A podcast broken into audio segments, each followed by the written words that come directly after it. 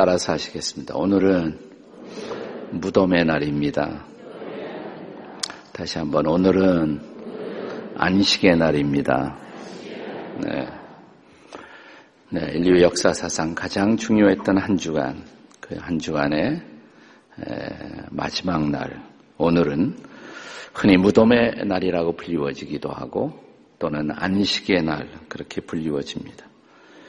예수님에게도 어, 제 금요일 날 십자가에서 못 박혀 돌아가신 후에 내일 부활을 맞이하기 전에 안식하시는 날이셨습니다. 예수님에게도 제자들에게도 모두가 다 안식의 날이었습니다. 그러나 유일한 예외가 있다면 아, 예수님이 들어가 있었던 무덤을 지키던 로마의 경비병들만 안식하지 못한 날이었습니다. 네, 그들에게는 안식이 아니었습니다. 무덤을 지키는 날이었기 때문에. 오늘 우리는 아, 이 무덤의 날, 안식의 날에 기록된 성경의 사건을 중심으로 해서 참된 안식일 준비의 레슨을 함께 나누어 보고자 합니다. 유대인들의 전통적인 안식일은 항상 어, 토요일이라고 생각하시면 됩니다. 정확하게 말하면 금요일 날 해가 질 때부터 안식일이 시작해요. 금요일 날 해가 질 때부터 토요일 날 해가 질 때까지가 안식일입니다. 하지만 예수님 부활하신 후에 예수님의 제자들은 예수를 따르고 있던 제자들은 안식일보다 더 중요한 날이 생겼습니다. 사도행전에 보면 안식 후 이튿날, 안식 다음 날, 지금의 주일이죠. 어, 안식일에 모이던 그런 모임의 습관 대신에 그들은 안식일 다음 날인 주일에 모이기를 시작합니다. 예수께서 부활하셨기 때문이다. 이 부활의 엄청난 사건과 부활의 승리를 기리고 축하하고 축복하기 위해서 전통적인 토요 안식일 대신에 그들은 주일날 함께 모여 주님을 예배하기 시작한 것입니다. 오늘날 주일은 전통적인 안식의 개념에다가 플러스 부활의 의미, 주님 부활의 승리, 또 부활의 놀라운 사건을 함께 기념하기 위해서 시작된 것이 바로 주일이다. 이렇게 생각하시면 됩니다. 오늘 우리는 오늘 성경에 나타난 어, 이 순환 주간 패션 위기의 마지막 날, 무덤의 날 혹은 안식의 날을 중심으로 해서 오늘 이 시대의 주일 준비, 오늘 우리 시대의 주일을 어떻게 마음으로 우리가 맞이하는 것이 옳은가 라는 주일 준비의 레슨을 함께 같이 나누어 보고자 합니다. 어떻게 맞이해야 주일을 합당하게 맞이할까요? 주일을 어떤 날로 생각해야 할까요? 첫째로 최선을 다한 섬김으로 맞이하는 날이 되어야 됩니다. 최선을 다한 섬김으로 맞이하는 날. 따라서 하십시다. 최선을 다한 섬김으로 맞이하는 날. 여러분, 누가 정말 안식할 자격이 있다고 생각하십니까? 안식할 자격은 열심히 일한 사람만 안식할 자격이 있어요. 그러니까 엿새 동안 힘써 일하고 제7일에 안식하라. 이것이 바로 창조주 하나님의 명령이셨습니다. 그러니까 안식 그 자체가 축복으로 선물로 우리가 다가오기 위해서는 먼저 엿새 동안 힘써 땀 흘려 일하는 일함, 그 일한 사람들만이 안식의 자격이 있는 것이죠. 자, 오늘 본문에 예수님의 제자들은 어떻게 이 날을 맞이하고 있었습니까? 본문 57절은 이렇게 시작합니다.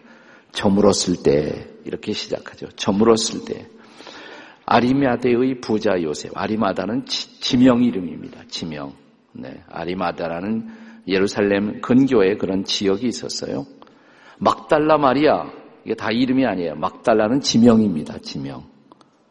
막달라는 마리아가 아니라 네, 막달라라는 지명이 있었어요. 아리마대도 지명이에요. 지명.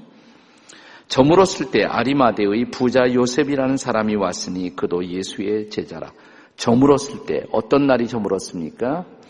여기서 저무는 날은 금요일이에요. 금요일 날 예수님이 십자가에 돌아가신 후 못 박히신 후 그날이 저물어 가고 있었습니다. 금요일이 끝나가고 안식일이 막 시작되고 있었어요. 안식일이 시작되는 순간 그러나 아리마대 요셉이 생각해 보니까 아직 할 일이 남아 있었어요. 그것은 예수님의 장례식이었습니다. 예수님 돌아가셨지만 자기의 스승이신 예수님이 돌아가셨지만 그 시체를 어떻게 할 것인가라는 문제가 남아 있었습니다. 유대인들은 안식일에 절대로 일하지 않습니다. 전통적인 유대인들은 지금도 그렇습니다. 여러분이 성지순 예차 아, 가보시면 토요일에 안식일 날 성, 그 성지를 방문하게 되면 호텔에 들어가도 유대인들은 그 엘리베이터의 단추를 절대로 누르지 않습니다. 제가 유대인을 딱 만나는데 저보고 자꾸 눈치하면서 그 버튼을 눌러달래요, 대신. 자기들은 안 해요. 그 정도예요. 예, 그 정도로 그렇게 안식일을 지키는 모습들을 볼 수가 있습니다.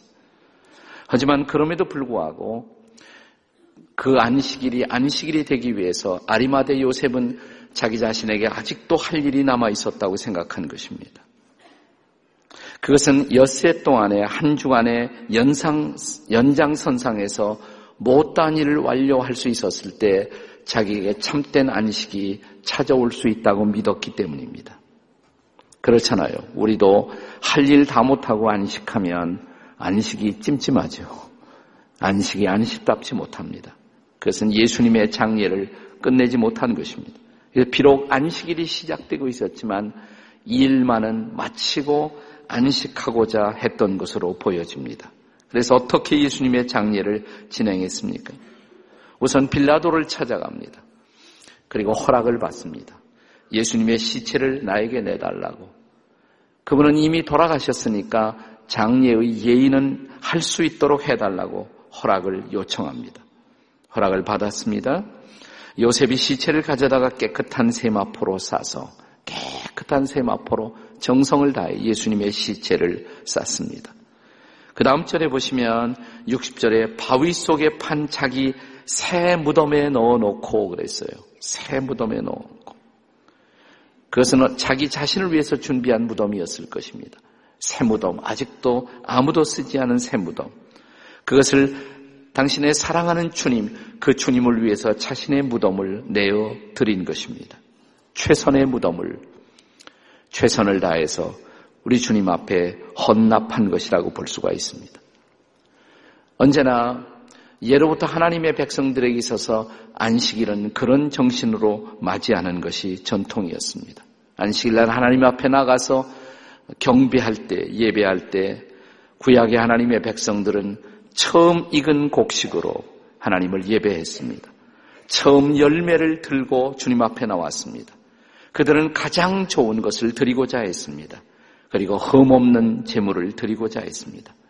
그래서 새 무덤, 새로운 세마포로 정성을 다해서 예수님의 장례를 준비한 것입니다.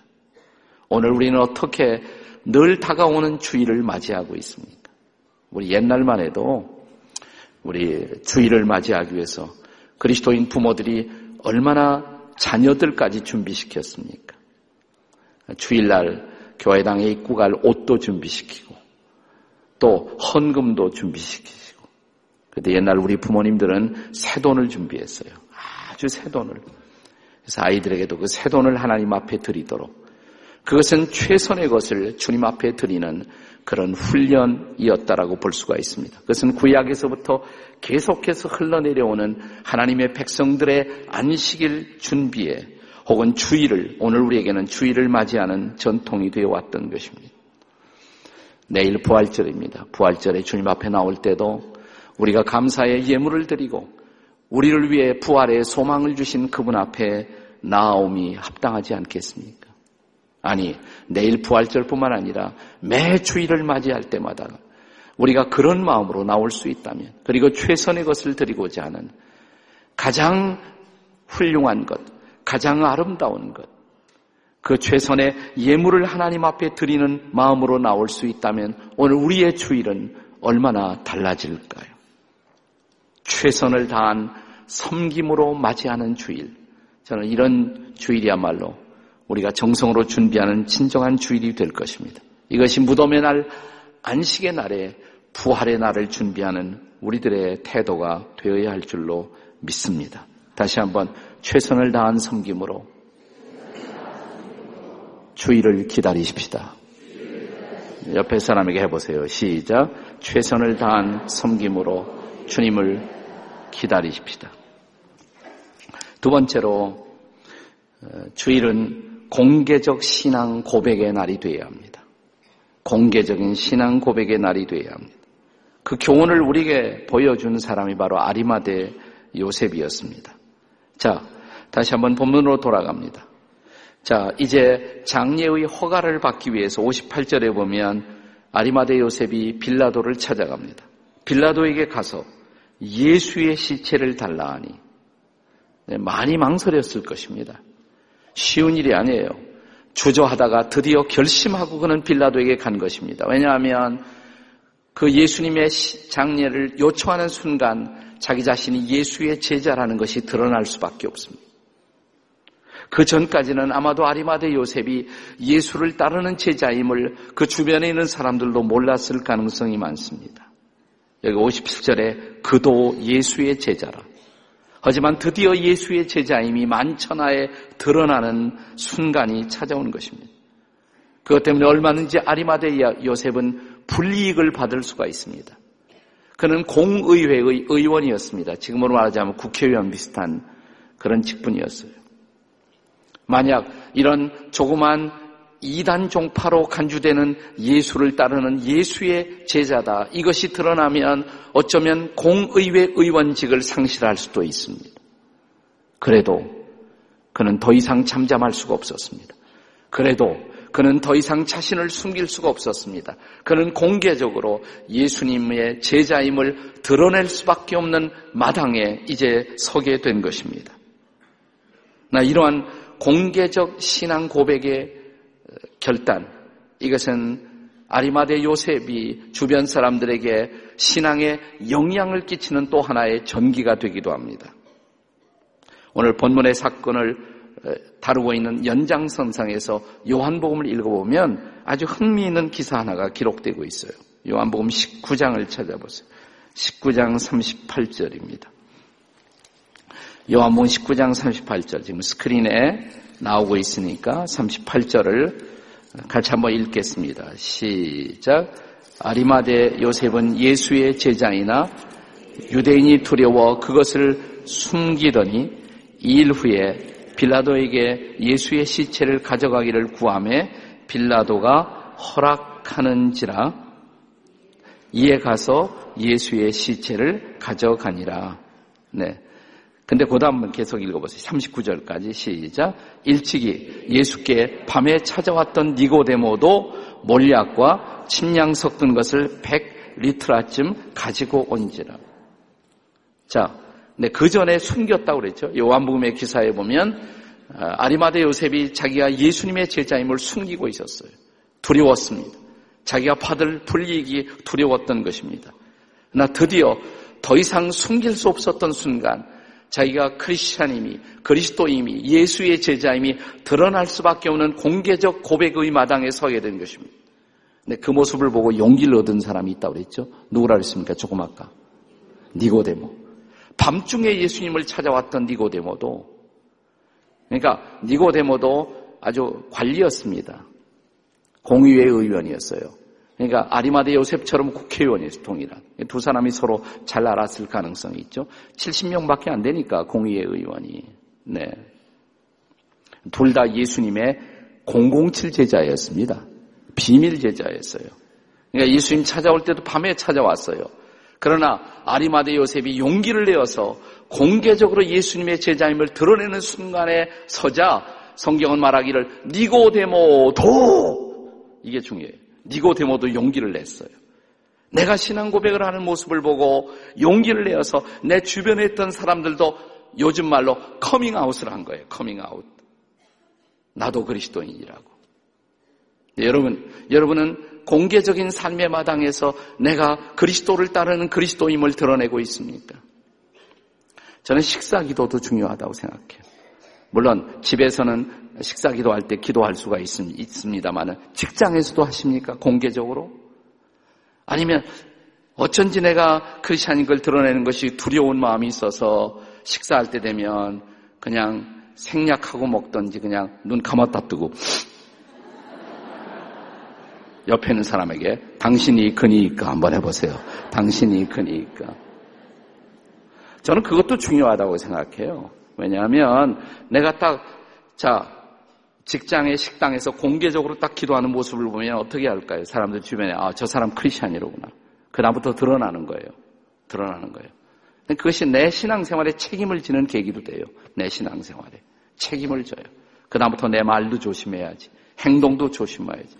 그것이 두려워 살짝 숨기고 007로 잠행을 계속하고 있는 이 시대의 007 크리스천들은 어디에 계십니까? 이제 더, 더 이상 숨길 수 없는 자리에 도달하는 것입니다. 커밍아웃을 했어요. 근데 그것이 영향을 끼치기 시작하는 것이에요. 여러분 이상하게 신앙 고백을 공개적으로 할 때 그때부터 내 신앙은 주변에 영향을 끼치기 시작합니다.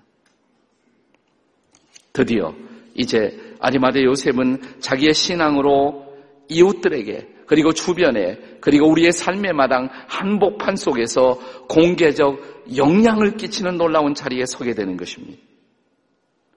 주님은 이렇게 말씀하십니다. 너희가 사람 앞에서 나를 시인하면 나도 하늘에 계신 아버지 앞에서 너희를 시인할 것이고 너희가 사람 앞에서 나를 부끄러워하면 나도 하늘에 계신 내 아버지 앞에서 너희를 부끄러워하리라. 사랑하는 여러분, 담대하십시다. 이제 커밍아웃 하십시다. 자, 옆에 있는 분들에게 두 사람 이상씩 커밍아웃 하세요. 한번 해보세요.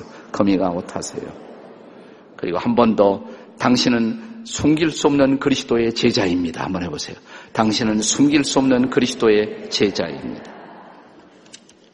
그래서 우리가 사실은 주일날 성경 끼고 교회 가는 거, 성경 끼 옛날엔 다 성경 탁 들고 교회를 딱 갔어요.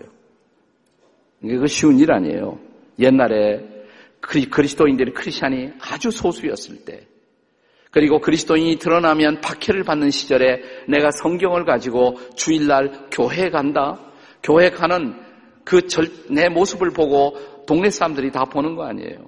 그 신앙 고백이에요. 그 자체가 신앙 고백이에요. 근데 요즘은 그렇게 핍박받는 시대도 아닌데 성경 가져가면 다른 사람 눈에 띌까봐 되도록 조그만 성경. 요즘 전화에 다 들어가 있으니까 다 이제 핸드폰에 다 들어가 있으니까 우리 아이폰에 다 들어가 있으니까 그것으로 보고 예. 나 어떤 모습으로든지 우리의 신앙을 내가 고백하며 산다는 것. 고백하기 전까지 내 신앙은 이웃들에게 영향을 끼칠 수가 없다는 것. 그런 의미에서 여러분이 주일을 지키고 주일마다 교회 나와서 예배 드리는 자체가 신앙 고백이에요, 사실은. 그 자체가 신앙 고백이에요. 어디 가냐면, 나 교회 가요. 아, 저 사람 크리스찬이로구나. 그 자체가 바로 신앙 고백이란. 물론 교회 나와서 예배 드리면서 예배 시간에 신앙 고백을 하지만 우리가 주일날 우리의 발걸음으로 교회를 향한다는 자체가 또 하나의 신앙 고백인 것입니다. 우리에게 있어서 안식일, 주일은 어떤 의미를 가지는가? 신앙 고백의 날입니다. 따라서 하세요. 신앙 고백의 날입니다. 옆에 사람들에게 담대한 신앙 고백을 하십시다. 이렇게 담대한 신앙 고백을 하십시다. 우리가 늘 맞이하는 안식일 혹은 주일은 어떤 날이 되어야 하는가? 세 번째로 따라서 하세요. 부활을 기다리는 날입니다. 옆에 분들에게 한 번 더 부활을 기다리십시오. 한번 해보세요. 부활을 기다리십시오.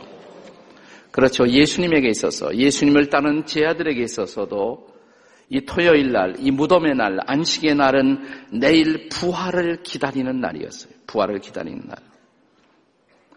그러나 저는 늘 우리가 맞이하는 한 주간마다 늘 맞이하는 주일도 어떤 의미에서 부활을 기다리는 날이 되어야 한다고 생각합니다.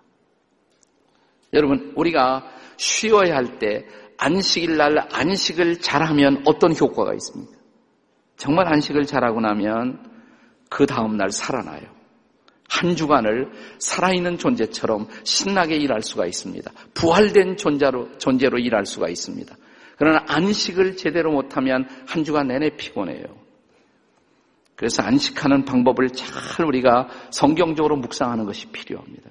우리 안식일 날, 휴일, 뭐 공휴일, 노는 날, 그러면 어디로 갈까? 우리는 쉴수 없이 돌아다녀요. 여기저기 돌아다녀요. 그래서 주일날 저녁 집에 돌아올 때 어, 파김치가 돼서 돌아와요. 월요일 날 일어나지도 못해요. 제대로 하루를 시작하지 못해요. 그건 성경적 안식의 방법이 아니에요. 전통적인 유대인들은 안식일 날에 여러 규칙이 있었는데 그 규칙 중에 하나가 절대로 1km 이상 걷지 않는 것. 1km 이상 걷지 않아요. 그러니까 주변에 좀 산책하는 정도예요.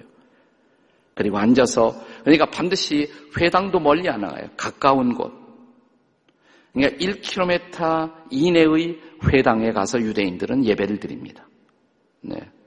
그리고 가족들과 함께 담소하고 미리 다 준비한 음식, 새롭게 음식 준비 않고 시장 가지 않고 그 전날 미리 다 준비해 갖고 와서 그날은 가족들이 테이블에 앉아서 함께 이야기하고 함께 촛불을 밝히고 함께 노래하고 함께 찬양하고 시편을 읽고 어떤 의미에서 전통적인 유대인의 안식일에서 우리는 안식하는 방법을 새롭게 배울 필요가 있어요.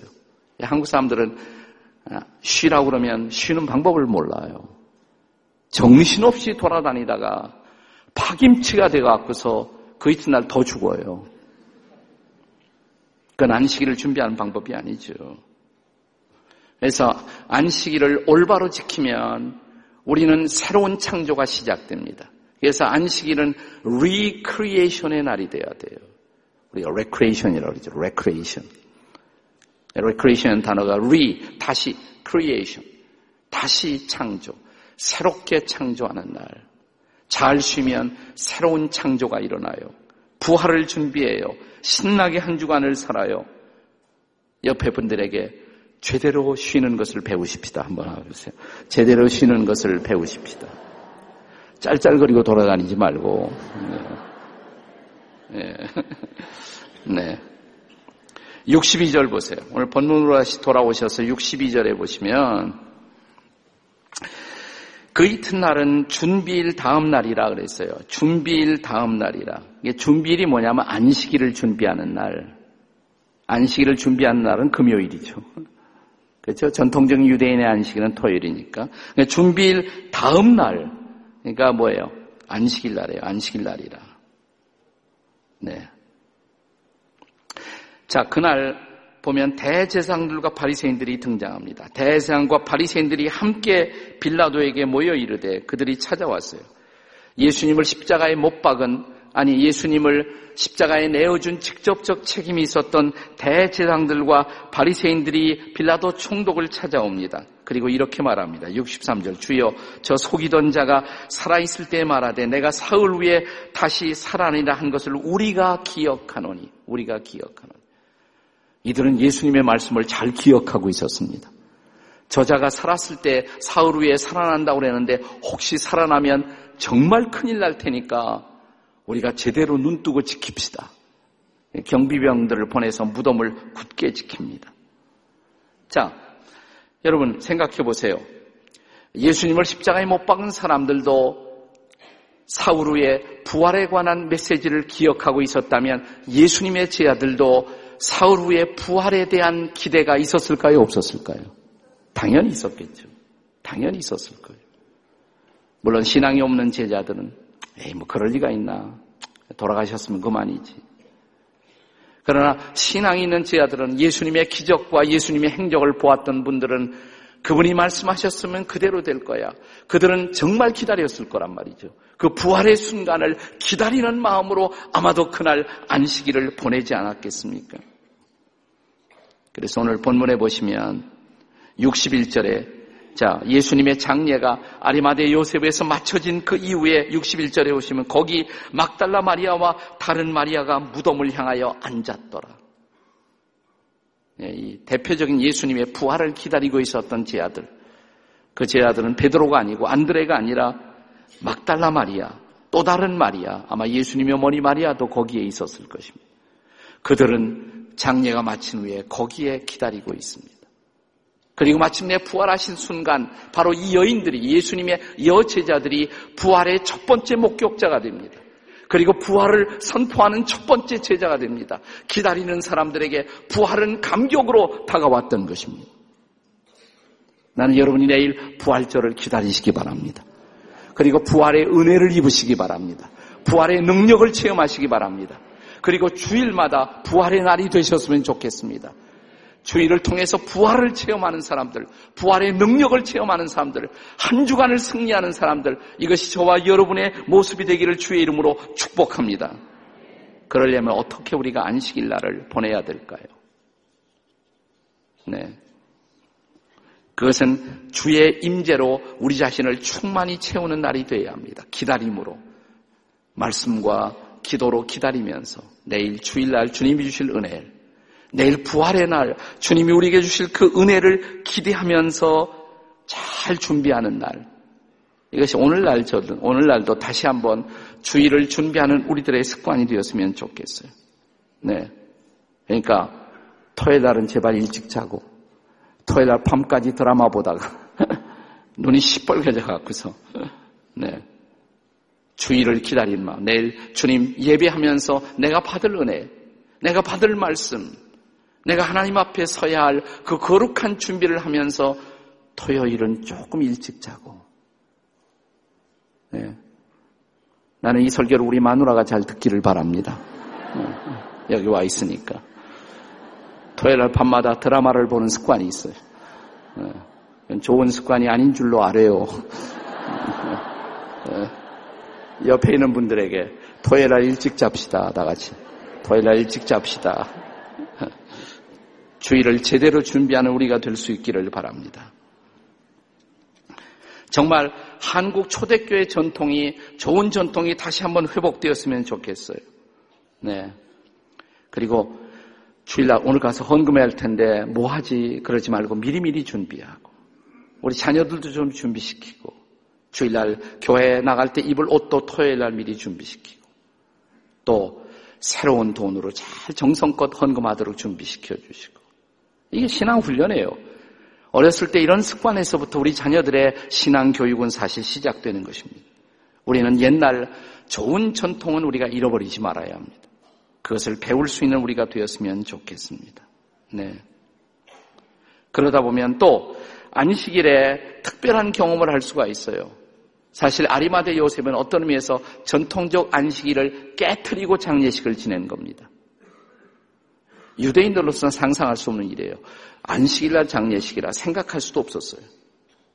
그러나 안식일에도 예배는 있었어요. 안식일에도 예배가 있었어요. 병자를 고치는 이런 일은 예배에 속했습니다. 아마도 그런 예배로 생각했을 거예요. 내 주님을 위해서 이것은 특별히 해야 할 날이라고 할 수 없지만 오히려 특권처럼 생각하고 그는 이 안식일 시작되는 순간에 예수님의 장례를 준비했던 아리마대 요셉. 그러나 그것 때문에 그는 오히려 예수님을 가까이 경험하는 날이 되었을 것입니다. 그것은 안식일에 경험하는 특별한 보너스.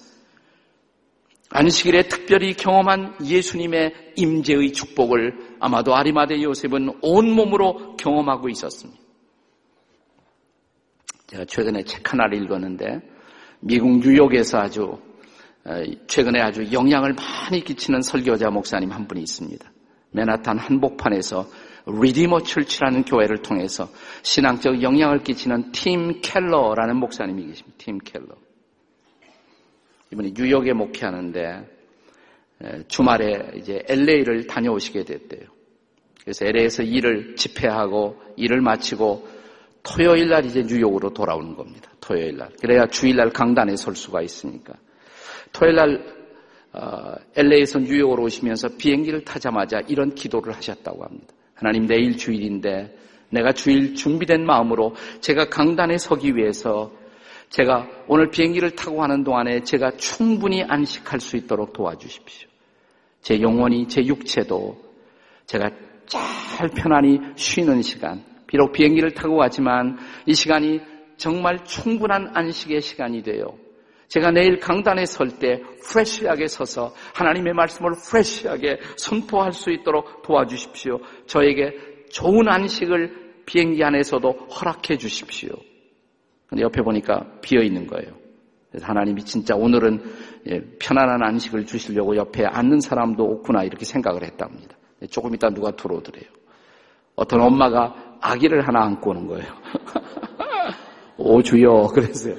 오 주여 제가 어떻게 안식할 수 있나이까. 옆에 딱 아기를 데리고 앉더래요. 아기를 데리고 앉는데 한 두세 살 먹은 아기 같은데 잠시 후에 막 울어대기 시작하는 거예요. 주님, 제가 안식을 위해서 기도하는데 이것이 웬 말입니까?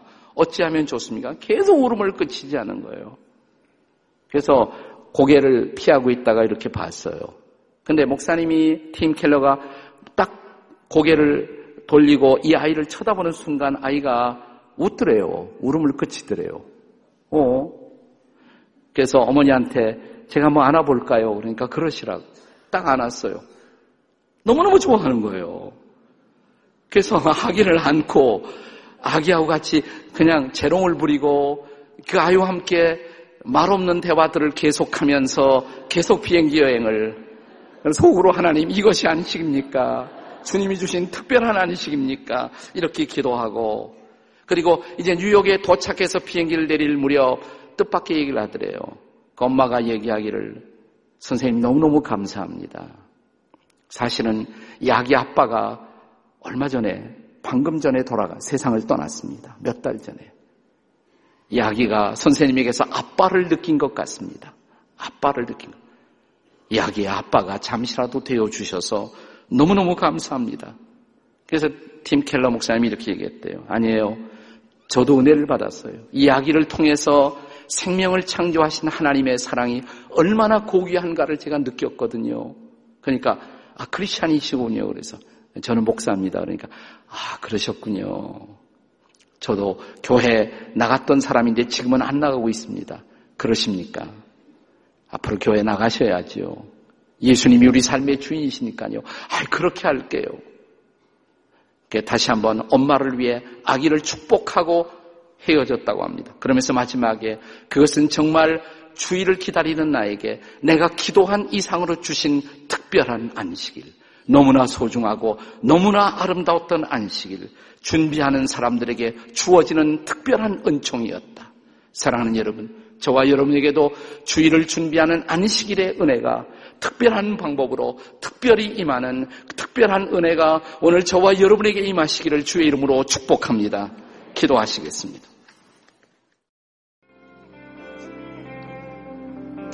그렇습니다. 내일이 부활절입니다.